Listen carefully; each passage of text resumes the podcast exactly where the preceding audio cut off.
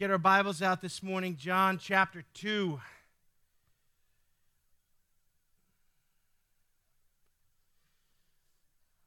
If you were here last week, you know we started this miracle of Jesus turning water into wine.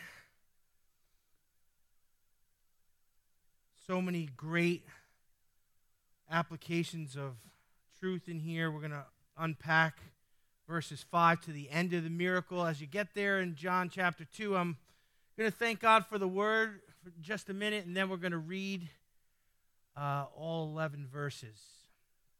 Father, we thank you this morning that you love us and that you've given us this treasure called the Word of God. Father, I pray that we would avail ourselves of this gift you have given us, that we would be in the Word constantly and the Word would get in us that it would change us from the inside out, that you would show us the applications of your principles and your truth, the blueprints for living, and all of these things. Father, as we enjoy this miracle that Jesus did, uh, turning water into wine and all the fruit that it produced in the lives of those who were there that day and in our lives, Father, we thank you for the miracles that still accompany those who believe and accompany your church.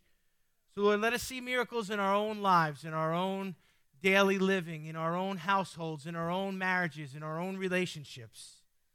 And help us, Father, to get every drop of what you've put in here for us. I prayed in Jesus' name. And the church said, Amen. Jesus turning water into wine. It says here in chapter 2, starting in verse 1 On the third day, there was a wedding in Cana of Galilee, and the mother of Jesus was there. And both Jesus and his disciples were invited to the wedding. When the wine ran out, the mother of Jesus said to him, They have no wine. And Jesus said to her, Woman, what does it have to do with me? My hour has not yet come. His mother said to the servants, Whatever he says to you, do it. Now there were six stone water pots set there for the Jewish custom of purification, containing 20 or 30 gallons each. Jesus said to them, Fill the water pots with water. So they filled them up to the brim. And he said to them, Draw out some now and take it to the head waiter. So they took it to him. And when the head waiter tasted the water which had been made wine, he did not know where it came from, but the servants who had drawn the water knew. The head waiter called the bridegroom and said to him, Every man serves good wine first, and then when people have drunk freely, then they serve the poorer wine. But you have kept the good wine until now. This beginning of his signs Jesus did in Cana of Galilee and manifested his glory, and his disciples believed in him. So, so many powerful things in there that we could just skim through. We've heard these miracles, we've listened to them, and you know, we, we get the gist of what's going on, but there's so many deep treasures tucked in here. Now, Jesus steps up to do this miracle. Remember, his mom kind of drops it in his lap, and his answer to her is, What does this have to do with me? You know, my time has not come yet. Yet he steps up and does this miracle in an obscure place. Remember, we said it was a, a typical day for a wedding. The third day, in the Jewish mentality, that was Tuesday weddings were where it was at. Jesus is in an ordinary place, Cana of Galilee, and he kind of does this miracle here, and it's a little bit in obscurity. You know, if he would have did this in Jerusalem, it would have exploded and been everywhere. But Jesus knew the timing of the Father, and he didn't desire crowds, and he knew what came along with the signs and wonders. But he steps up to do this miracle here, and we're going to see at the end of it what the purpose for this miracle was. As verse 5 contains the last words of Mary, the mother of Jesus, in the Bible. Mary appears in other places in the Bible, at the crucifixion and all of these places, but she never says anything that's recorded in the text. And the last thing that Mary says is his mother said to the servants, Whatever he says to you, do it. And we're going to get into that instruction in a little bit because it's a good thing. But we need to look at this situation here with Mary, the mother of Jesus, the fact that, you know, she prompted him to do this miracle and he had a little dialogue with her about the fact that, you know, he does the Father's will and nobody else's. Amen. You know, we can't do uh, our mother's will, our father's will, our boss's will, our spouse's will. We've got to do the will of God. Come on, wake up now, second service, amen. I'm going to preach and you're going to talk back, and that's the way it's going to go, okay? So, you know, we can't do anybody's will. If we do anybody's will but the Father's will, it's going to make a mess. Jesus is about making miracles and making, you know, uh, the, the, the kingdom of heaven come to earth. So he's like, Mom, you know, my, my time has not come yet, but here I am, stepping up. Now, many religious systems cross the line when it comes how they relate to Mary, the mother of Jesus. A lot of us have come out of religious systems like that, and we've heard so called theology about who Mary is. And I want to I want to talk about that a little bit today. Many of us have come out of those backgrounds. I'm not desiring to step on anybody's toes today, but here we go. So, some religious systems call Mary the mother of God. Now, listen to me God has no mother. Uh, just Pastor Mike. Pastor Mike, don't say anything. God has no mother. Some of you are still slacking. So, listen, God has always been. He wasn't created. He wasn't born of a woman. He has no mother. Now, I get what they're saying. You know, Jesus came through her, but, you know, it almost implies here a supremacy to God, and we see some of that. We see big statue of Mary, little Jesus.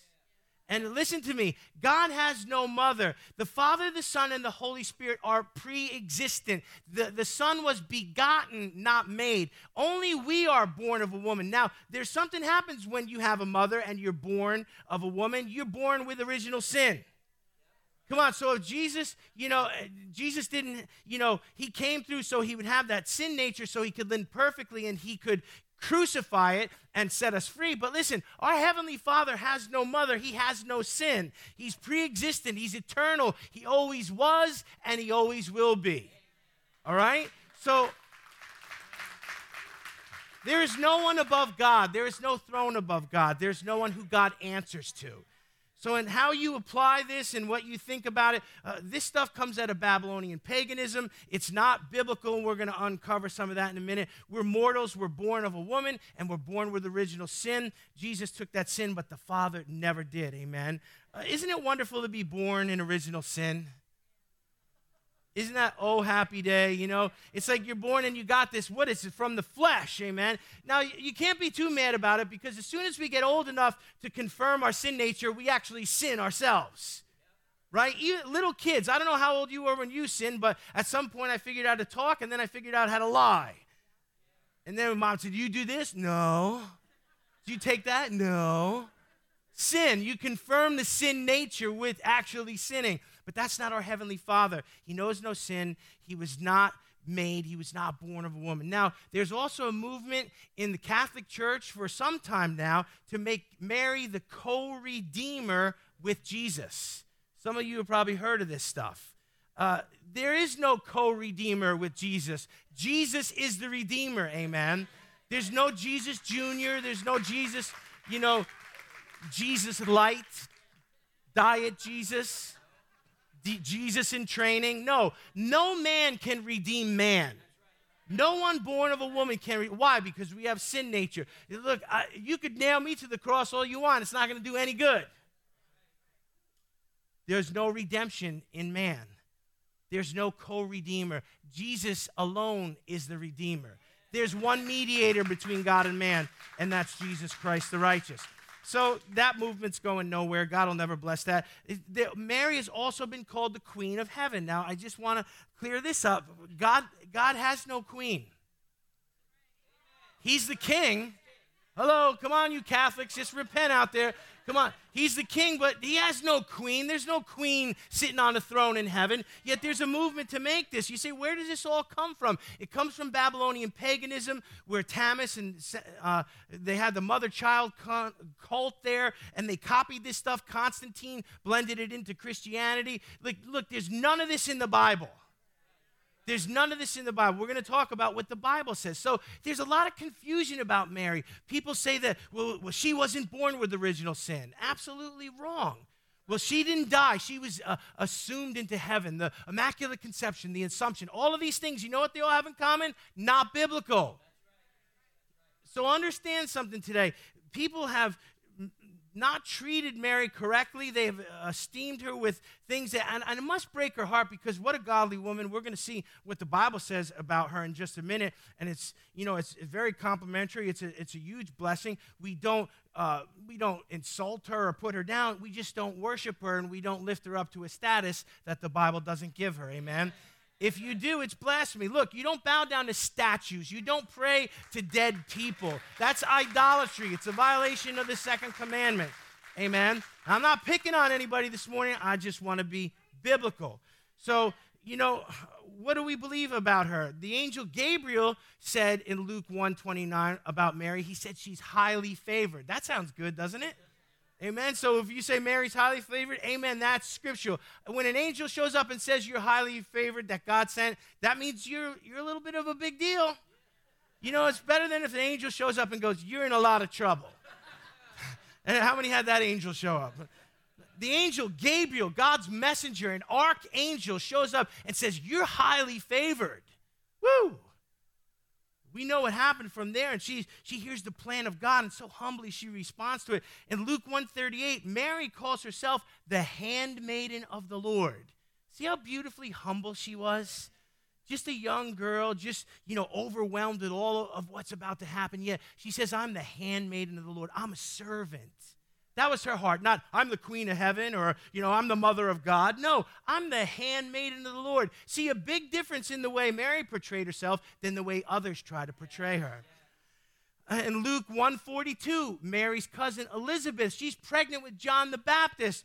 Mary comes to the room, here come the two baby bellies, and what happens? John the Baptist jumps in Elizabeth's womb. He's like, woo, he got the Holy Ghost she made jesus made elizabeth's baby jump in there and you know what was that uh, now now they're having this holy ghost moment here and elizabeth you know she says to mary you are blessed among women that's biblical amen she's a blessing why she's going to carry the christ child in her womb the savior of the world woo come on yeah, she's a special lady. She's highly favored. She's the handmaiden of the Lord. She's blessed among women.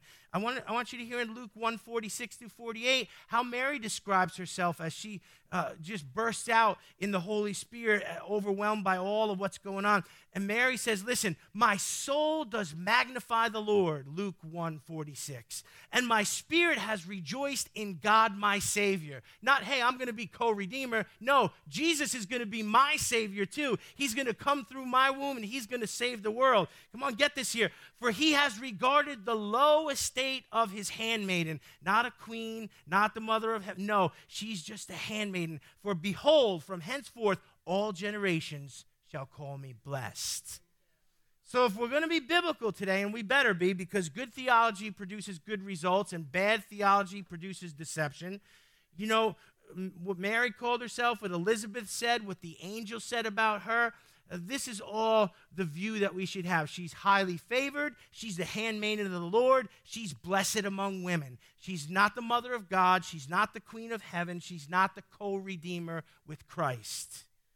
I find it so fitting and so humble that Mary's last words in Scripture prompt us not to worship her, not to pray to her, not to esteem her, but to give our complete trust and obedience to Jesus. Mary's words are this whatever he says, you do it. That's pretty good counsel right there. That'll last throughout the ages. Whatever he says, you do it. You know, this is the perfect approach for us in every situation. And you, you know, it, it comes down to who do we serve today? Are we obedient to Jesus or do we follow another voice? And I asked first service this, and I want to ask you this who do you work for today? Pastor Mike knows he was there. Cheated. Open book test, Pastor Mike. Yeah, we work for Jesus today. Hello, second service. Amen. Oh, no, Pastor, I work for my boss. I work for such and such a company. No, I'm married. I work for my wife. I got a honey do list to do. You got to see it, it's big. The nervous laughter from the men. No, you don't work for your spouse. You don't work for your boss. You don't even work for yourself. You and I serve the purpose of God in the earth. We work for Jesus, amen. Now, all you guys looking at me and not saying amen, who do you work for? If you work for yourself, if you're doing your own thing, if you want to mix in a little Jesus with your own agenda, you're going to have a really hard go at life. We've got to decide who we serve, and we've got to serve Him with all our hearts. Amen. So, John Kenneth Galbraith wrote an autobiography, The Life and Times of John Kenneth Galbraith. He, he was a person in uh, government and high positions of leadership. He illustrates the devotion of Emily Wilson, the family's housekeeper. And there's a lesson in here for us. Now, Galbraith uh, had a long, hard day, and he came home and he asked Emily Wilson to hold all of his calls while he took a much-needed nap. Anybody, anybody feeling the nap these days? Amen. Amen. Some of us are too tired to raise our hand, but we need a nap. So he takes his nap. Shortly after he'd fallen asleep, the phone rang, and it was President Lyndon Baines Johnson calling from the White House. Oh my goodness, you know, the White House is calling, the president is calling. Get me Kenneth Galbraith. This is Lyndon Johnson. He's sleeping, Mr. President, and he asked not to be disturbed. Well, wake him up. I want to talk to him. No, Mr. President, I work for him. I don't work for you.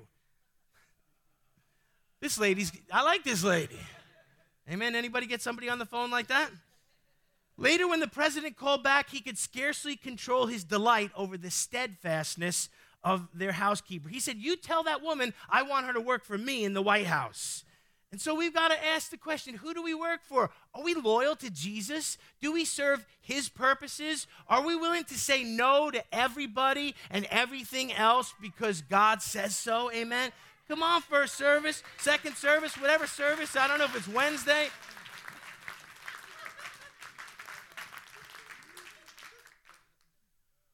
Well, you know, I had a lot of pressure from my boss. Well, I had a lot of pressure from my family. I had a lot of. Listen, we need to say no to all the things that are not God. We need to just please Him. Well, get him up. No, I'm not getting him up. He, he signs my check. You know, I don't work for you. You tell the president off? That's a good lady right there. Sign her up right there. But we have to be that steadfast with our commitment to Christ that we're willing to put anybody in their place if they want us to violate what God has called us to do. Oh, it's much cooler down here. I think I might stay down here. You're trying to melt me with those lights. So, who do you work for today? I work for Jesus. You work for Jesus. We serve at His pleasure. So let's please Him in the way we live, in the way we serve. Uh, there's so many powerful examples in there of what you know we're to do as servants. We're going to unpack a little bit of that, but let's just notice first of all, as Mary is in this limelight here, she's kind of trying to work behind the scenes to address this issue. Notice who she goes to uh, when she wants a miracle to happen. She goes to the servants and she says, Whatever he says, you do. And the point is that she doesn't go to the dignitaries. Sure, there was dignitaries there. There were, you know, the muckety mucks, the ones who were elected or the ones who had titles. Come on. She doesn't go to them in this situation. No, she doesn't even go to the head waiter, that, that the guy's in charge of the feast. Yet Mary doesn't go to the head waiter and, and say, you know, we have no wine, or, you know, no, she doesn't go to the bride. She doesn't go to the groom. She goes to the servants. There's a lesson in here. Now you think, well, I want to be one of the higher ups. I want the chief seat. I want to, you know, I want to be in charge. I want to be the, the pre-. no. Listen, all those people kind of missed out on the behind the scenes of seeing a miracle here. The only ones that saw the miracle were the servants, and you know, usually the last thing any wants anybody wants to be is a servant. Oh, I want to be in charge. I want to be the boss. I want to be. No, listen, it's all about service in the kingdom of God. Even the highest leaders in leadership in the kingdom of God are servant leaders. Look how Jesus came. He didn't come to be served, but to serve. That's what he said about himself. He came, you know, not to be worshiped and honored, although all of that was due him. He came to die on a cross for sins he never committed for our good. So when it comes to anything in the kingdom of God, it's about service, it's about servant leadership. You want to hear God speak? Be a servant. You want to see God reveal himself to you? Be a servant. You want to see miracles happen all around you? Be a servant. Amen. The only the only ones who saw the miracle were the servants. Some of you say, oh, I'm still not serving. You know, and then what do we do? We miss out on hearing God. And we miss out on seeing God move. And we miss out on the miracles. Because it's only through service. So Mary goes to the servants. Now, in verse 6 is where it gets interesting. There are a lot of implications here. It says, Now there were six stone water pots that were set for the Jewish custom of purification, 20 or 30 gallons of each. Jesus said to them, Fill the water pots with water, so they fill them to the brim. Okay, so let's take a look at those water pots there. You know, here you are, you're at a wedding, uh, you run out of wine, so, you know, it's all gone, and there just happens to be six empty water pots sitting around. What a coincidence! Isn't it amazing how many coincidences Jesus walks into all the time? You're just looking at me. No, it's not a coincidence. It's a God incidence. Amen. When you and I do the will of God, things fall into place all around us. Look, if you're struggling, if nothing's going right for you, if you're you're getting doors slammed everywhere you go, you you you know, I'm not saying it goes easy when you do the will of God, but God makes a way for things to happen. Amen. God brings the right people and the right opportunities. God provides finances. Amen. We used to always laugh about on Christian TV, you'd have people crying on TV, if you don't give, you know, we're going to have to go off the air. Go off the air, please. God finances the things that are His idea. We, we never have to beg for finances, we never have to beg for these things. God provides. So there's just by coincidence six water pots empty sitting around. Now let's talk about these six water pots. You would just read, okay, six water pots, keep going. Now there's some powerful implications here. The significance of those stone purification pots was this they were used uh, to ritually cleanse people. Now, the Mosaic Law covenant prescribed that if people wanted to be free from sin, they had to, you know, bring an offering or go through purification, or there was rituals that if you sinned and you wanted to be forgiven, you had to go through this. Now, there were certain things that you did that made you unclean. You know, it could have been a sexual sin, it could have been touching a dead body, it could have been a lot of things. But you would have to be stripped and washed by the priest and cleaned, and it was a big to do. Boy, back in the day, sin was inconvenient. It was a lot of trouble. You know, back in the day, if you sinned, you had to bring a certain animal, a dove. Maybe you need to bring a lamb. You know, if you did something really bad, you need to make a, a, you know, a blood offering for. You need to bring a couple bulls or an ox. You know, and everybody would see what you were bringing to the temple. Oh, here comes Leonardi again. Two bulls. Look at him. He's, come on, come on. What did he do now? Man, thank God for grace right? It's between us and God. We confess our sins, amen.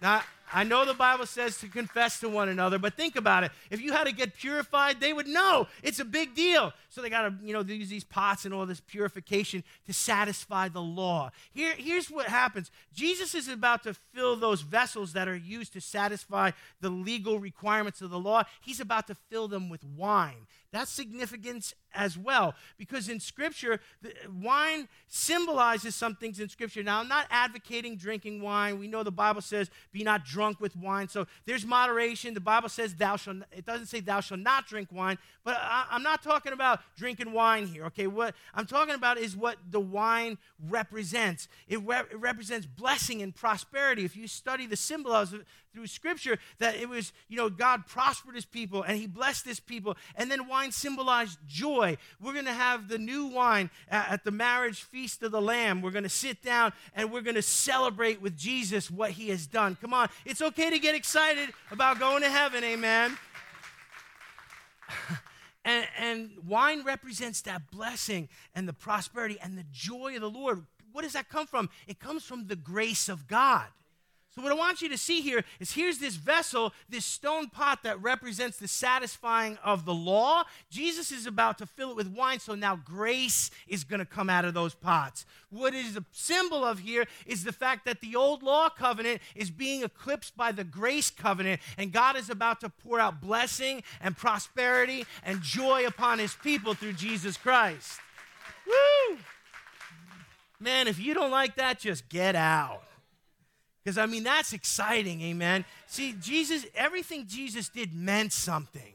He's like, no more law. No, what we used to use to satisfy the requirements of the law, now it's about grace. You're going to be blessed. You're going to prosper. You're going to have the joy of the Lord in your life. And it's all because of what I'm going to do on the cross for you. So let's do a little wine math today. Are you ready? So these containers here held between 20 and 30 gallons uh, of water. So when he made the uh, water into wine, Jesus made between 100 and 150 bottles of wine because there's five uh, bottles of wine per gallon. So now, on average, wine in the USA, a decent bottle is $16, but will be considered good wine. Remember, this was the good stuff because God pours out the good stuff. Would be $32 a bottle. So Jesus made between $3,200 and $4,800 of wine for the feast. Now you say, what's the significance of that? Understand this Jesus shows up. Now, we said, you know, it was Jesus plus 12, but probably at that time he might have just had five disciples. Anyway, five mouths to feed, and Jesus. Jesus more than covers his, his cost at the feast, but he leaves a great blessing for the couple. Amen. This is what I want you to see today. Hey, anybody get married and get $4,800 gift from somebody? Raise your hand. Don't don't lie in church. No, no, people don't give gifts like that. In fact, usually when you go to a wedding, you know, and, and what you pay for the person to be there is not even covered in, in the gift that they give. That's, that's wedding math. This is wine math. So Jesus is showing what here? That he's not a taker, he's a giver. He's a blesser, amen. What is he giving them? Blessing and prosperity. He's giving them a wedding present. Not only are they missing out on being embarrassed about running out, but now they're, they're left with a, a, a gift in their life. I want you to see that's how God treats us.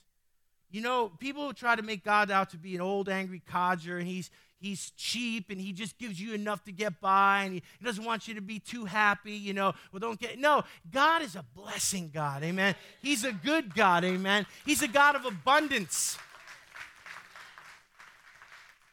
And that's what he does here. Maybe we're uncomfortable with the wine. Hey, look, I'm in sales. He's in charge. I'm just telling you what it says here, right?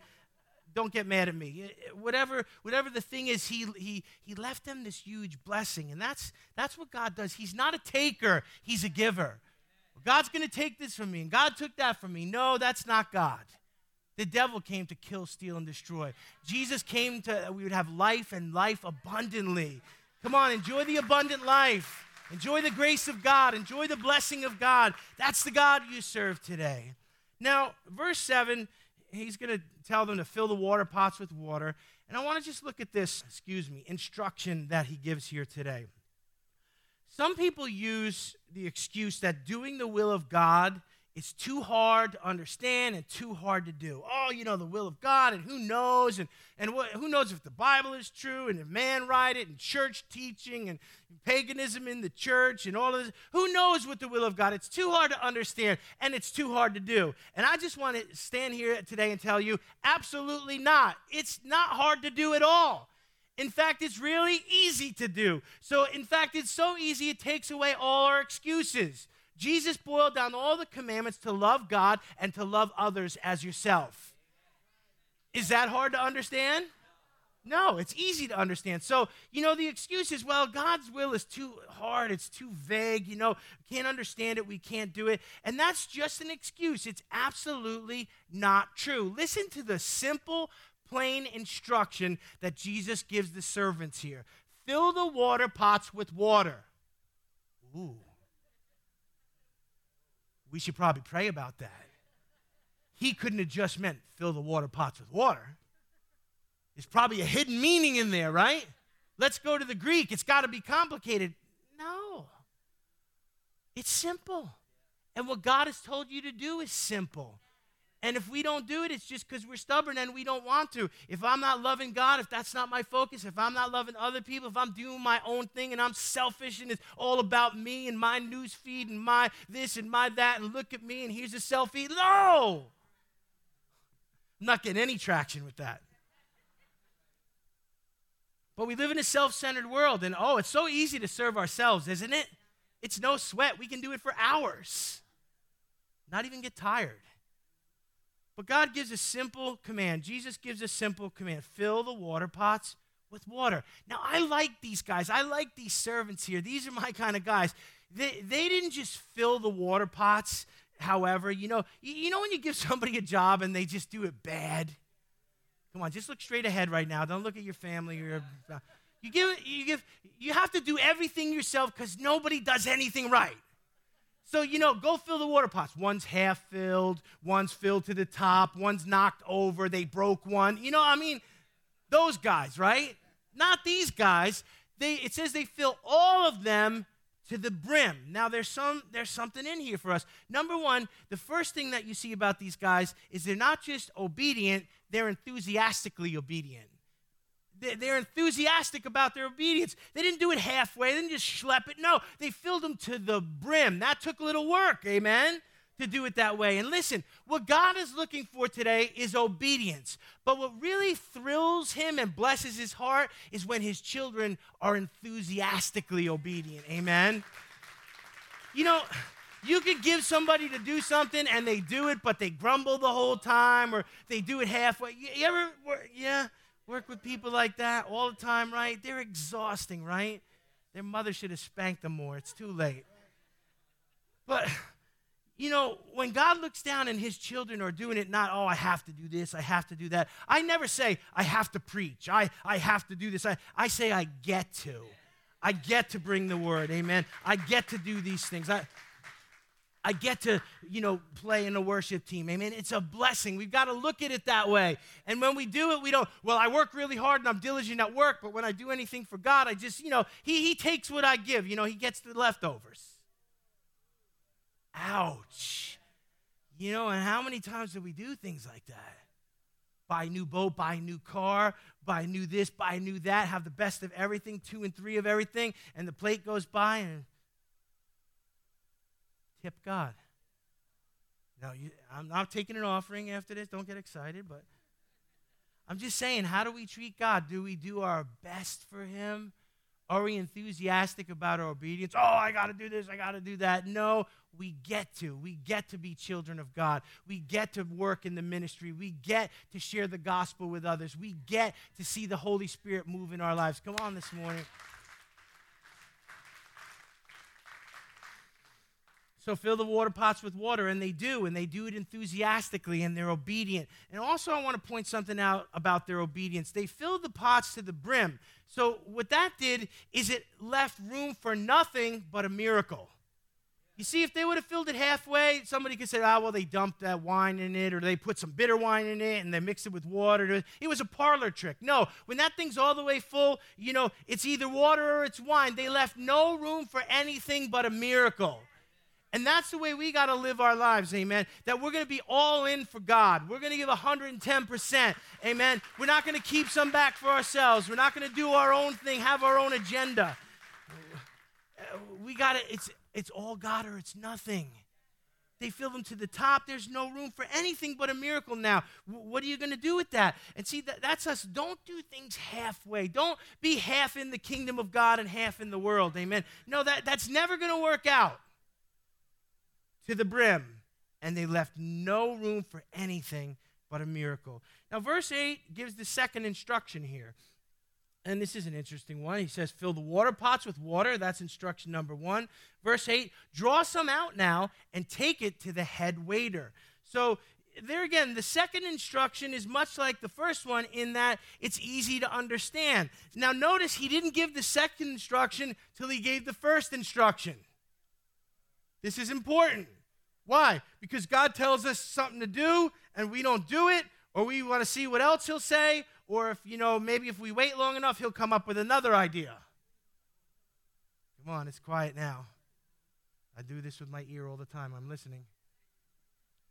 God speaks and we obey. Then God speaks again. God told him something to do. This, some of you, this is going to set you free if you get this you know, when God speaks, the only response that is uh, the right response is obedience. And once we're obedient to the first thing he said, he, he will then tell us the second thing.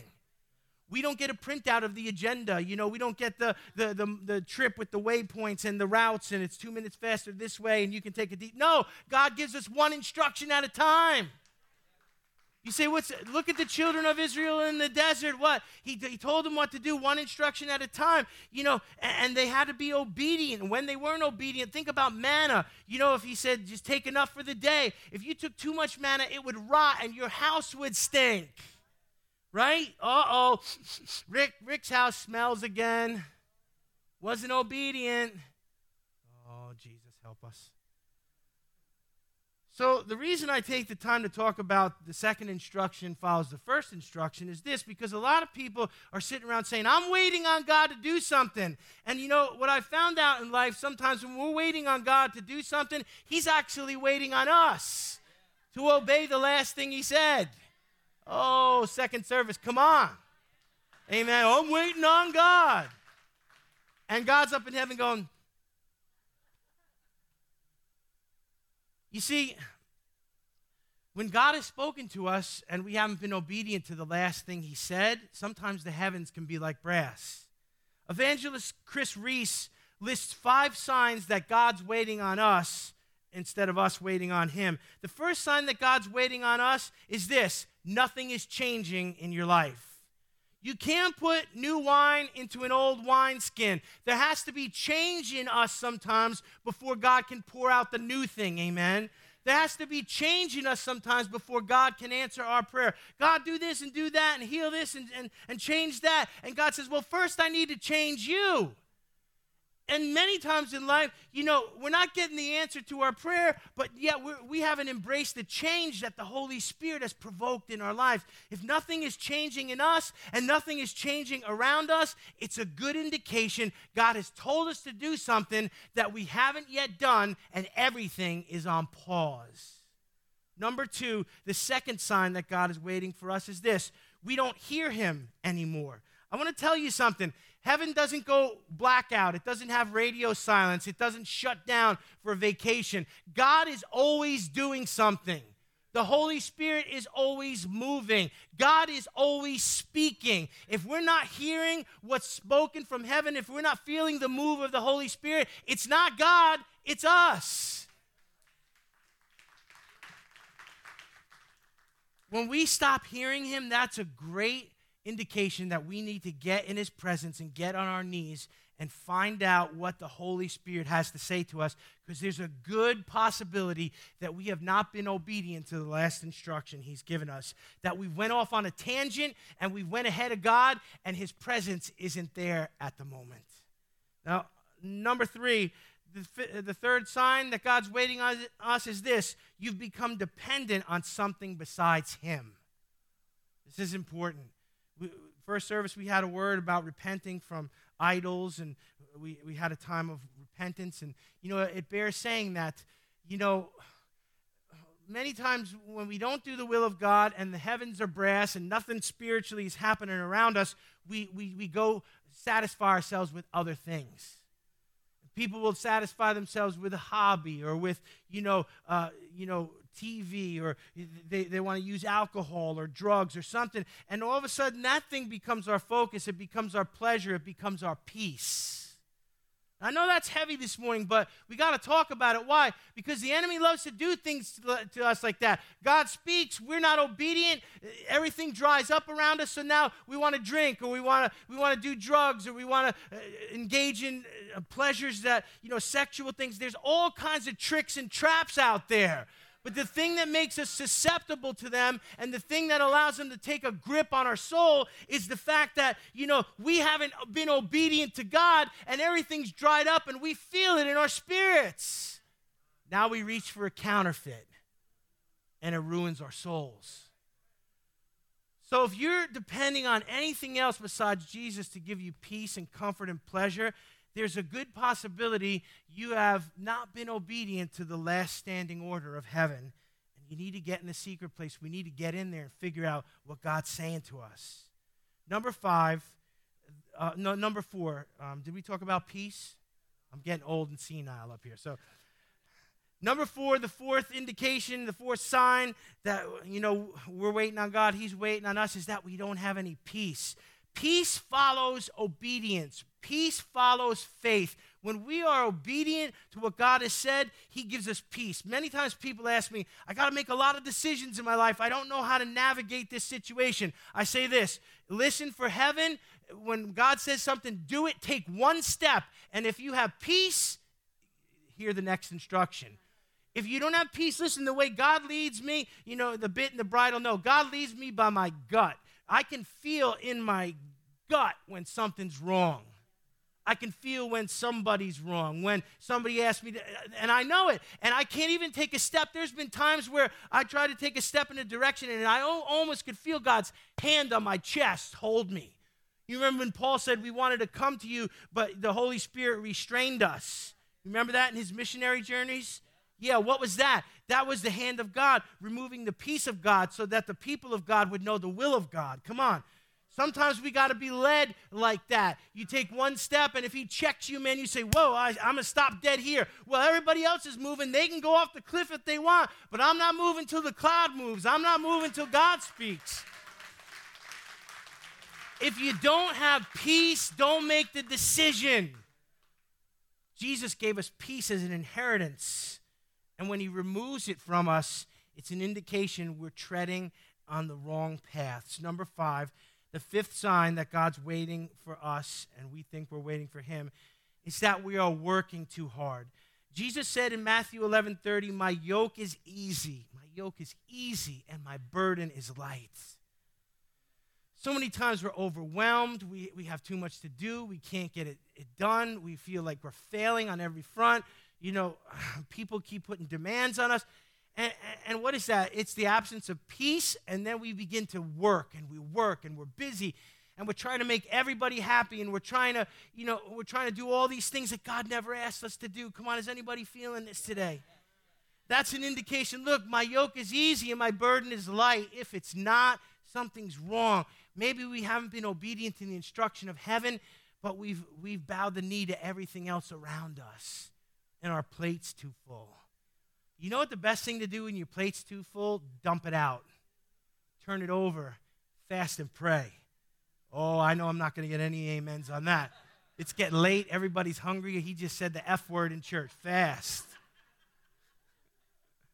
Yeah, sometimes, oh, I'm too busy. I'm too that. Sometimes we need to stop. You read the Psalms, it says Selah. What is that? A pause. Some of us need a pause in our lives to stop doing. We're too busy. We're not getting anywhere. We're, we're, the, we're the rat on the wheel spinning it around. So Jesus gives them a second instruction. It was easy for them to understand.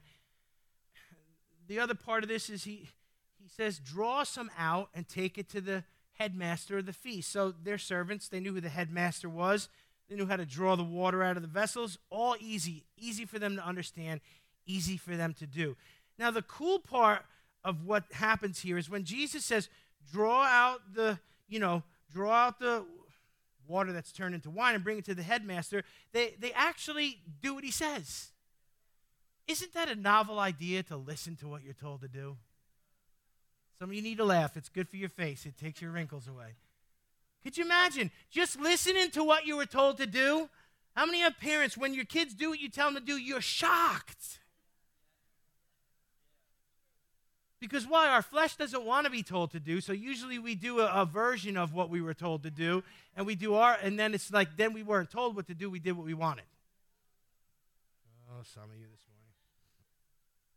But these guys are just humble enough and simple enough to actually do what they're told. You know what? I think that we need to adopt a lot of that in our own lives. You say, well, how did you get here? You know, how did you become in the ministry. How did you get to be a pastor? I was just dumb enough to listen to what I was told to do. I went to Bible school without ever seeing the place. Somebody told me, You should go to this school. I applied, they accepted me, I showed up. I met him on the first day. So, I mean, there's good parts and bad parts to this story. Right? But all, all, all the way through, right? All the way through, we didn't have a master plan, we just had obedience.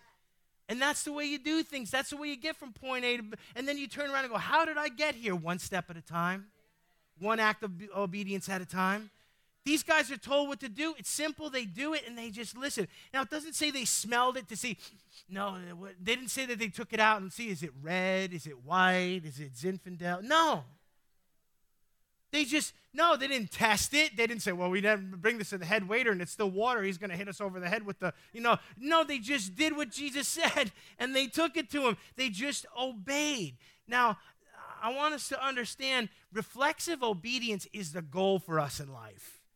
Sometimes we're obedient grudgingly. Sometimes we're slow. Sometimes we want to put out a fleece. But if we can get to the place in our Christian walk of maturity where Jesus says to do something and we just do it, I'm telling you what, now we're on our way. Amen. Now the church can get something done. Amen. Instead of God says it, we say, well, I have to pray about it. Who are you going to pray to? All right, I'll move on. Verse 9 and 10 here. Um, the, the miracle is continuing to unfold till it gets to this place when the head waiter tested the water, which had become wine, and he did not know where it came from, but the servants who drew the water knew. Remember, servants get to see miracles.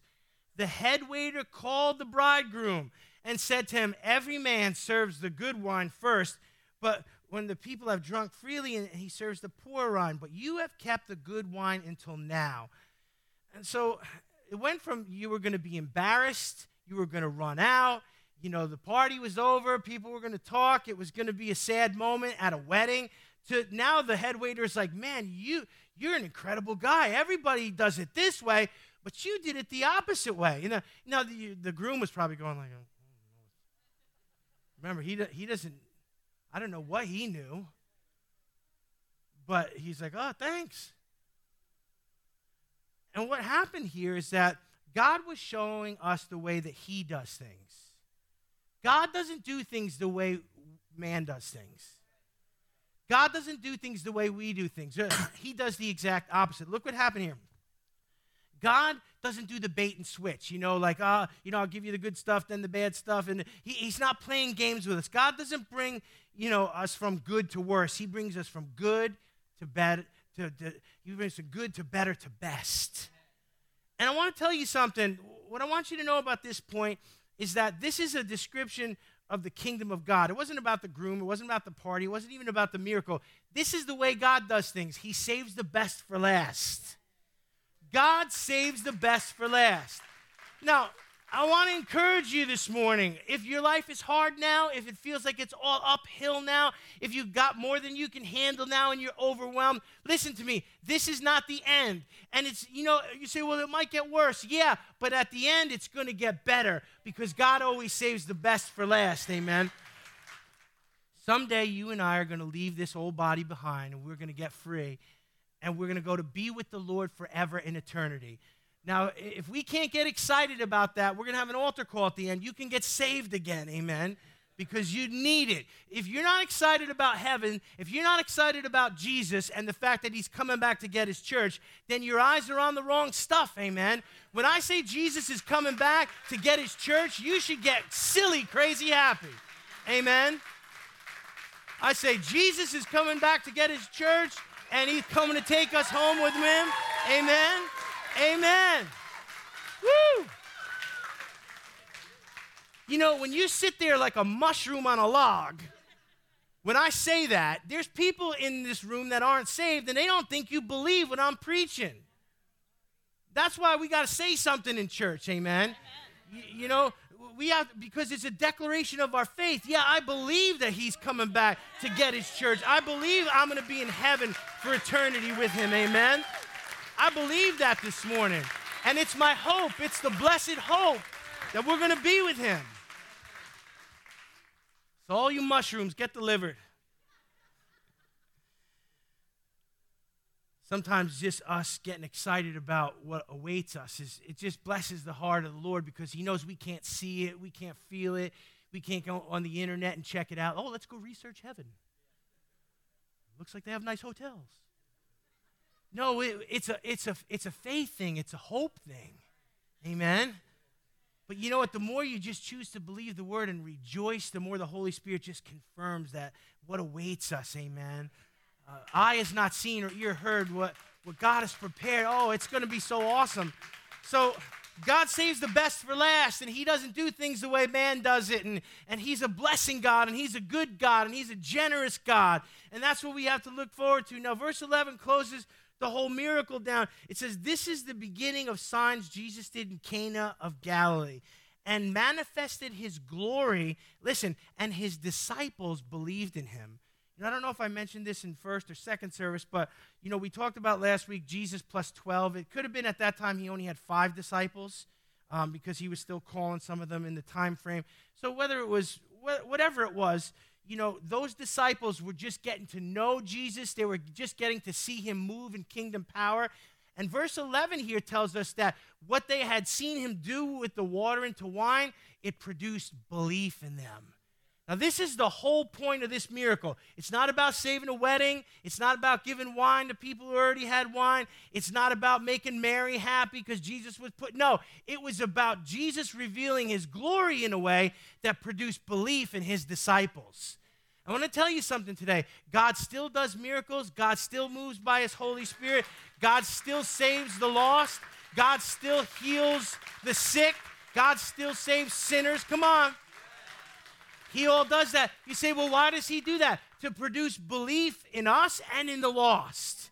That's what it's all about. Miracles are not entertainment for the church. And that's sometimes why in the West we don't have a lot of them because people want to package them up and sell them and, and put them on TV and build a ministry for themselves. Listen to me, that's not what miracles are for. Miracles are to produce belief, to produce faith in God's people and in the lost so that they can be saved.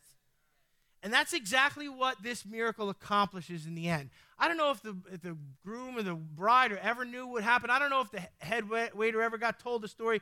I, I don't know. I know the servants knew, so I want to be a servant because I want to be in the thick of the kingdom of God. I want to see miracles, amen. But because it produces belief, it galvanizes our faith. Look, all of us have seen God do things in our life that no one can ever tell us that there is no God, that God doesn't answer prayer, that God doesn't heal. Come on, brother. Come on, brother. Amen. Amen. Nobody can tell us because of what he's done. So believe God for miracles and, and be a servant and be in the thick of the signs and wonders and let it galvanize your faith and give you a boldness to share the light with others. Now, let's bow our heads this morning here. I want to give you an opportunity if you're here today and you're saying, I'm hearing all of what you're saying. I, I know that the reason we have the scripture and when Jesus did miracles and God still does miracles is because he wants us to come to him in faith. I want to give you an opportunity to come to Jesus Christ this morning. You say, why, why would I have to do that? Uh, the Bible says if we confess with our mouth and believe in our heart that God raised Jesus from the dead, we would be saved. He made it very simple. We're all sinners. Maybe you're here this morning, you're the first time in the church, you don't even know who I am. I'm Pastor Rick, and I'm a sinner, and I'm saved by the grace of God. I'm saved by the cross of Jesus Christ. You say, well, how do I get that relationship with Christ? How do I get forgiven of my sin? We simply ask Him and we have faith in Him and we receive Him as a Savior. See, the minute we realize we're sinners, we know we need a Savior. And there's Jesus with His arms wide open saying, Come to me. I died for you. He literally died in our place. He was the only Redeemer that was able to crucify the power of sin and break its dominion over man. This morning, if you want a relationship with Jesus Christ, you want to be forgiven, you want a clean slate and a fresh start, a new beginning, you want to be filled with the Holy Spirit so you can live a different life, and you want to be assured that heaven will be your home. Not because of your works or your good deeds, but because you've accepted Jesus Christ as your Savior and Lord. If you want that this morning, I want you to slip up your hand. How many people would say, I want to receive Jesus this morning? I want a clean slate and a fresh start. God bless you. Hands going up. Ushers, if you've seen any hands, there's a lot of light on me up here. Just get, just get a packet in anyone's hand. Uh, let's pray a prayer together. Say, Lord Jesus, I receive you this morning as my Savior and as my Lord. I confess that I'm a sinner and I repent of my sin. I ask you to fill me with the Holy Spirit. Give me the power to live a different life. From this moment forward, I belong to you. In Jesus' name, amen. Give him praise.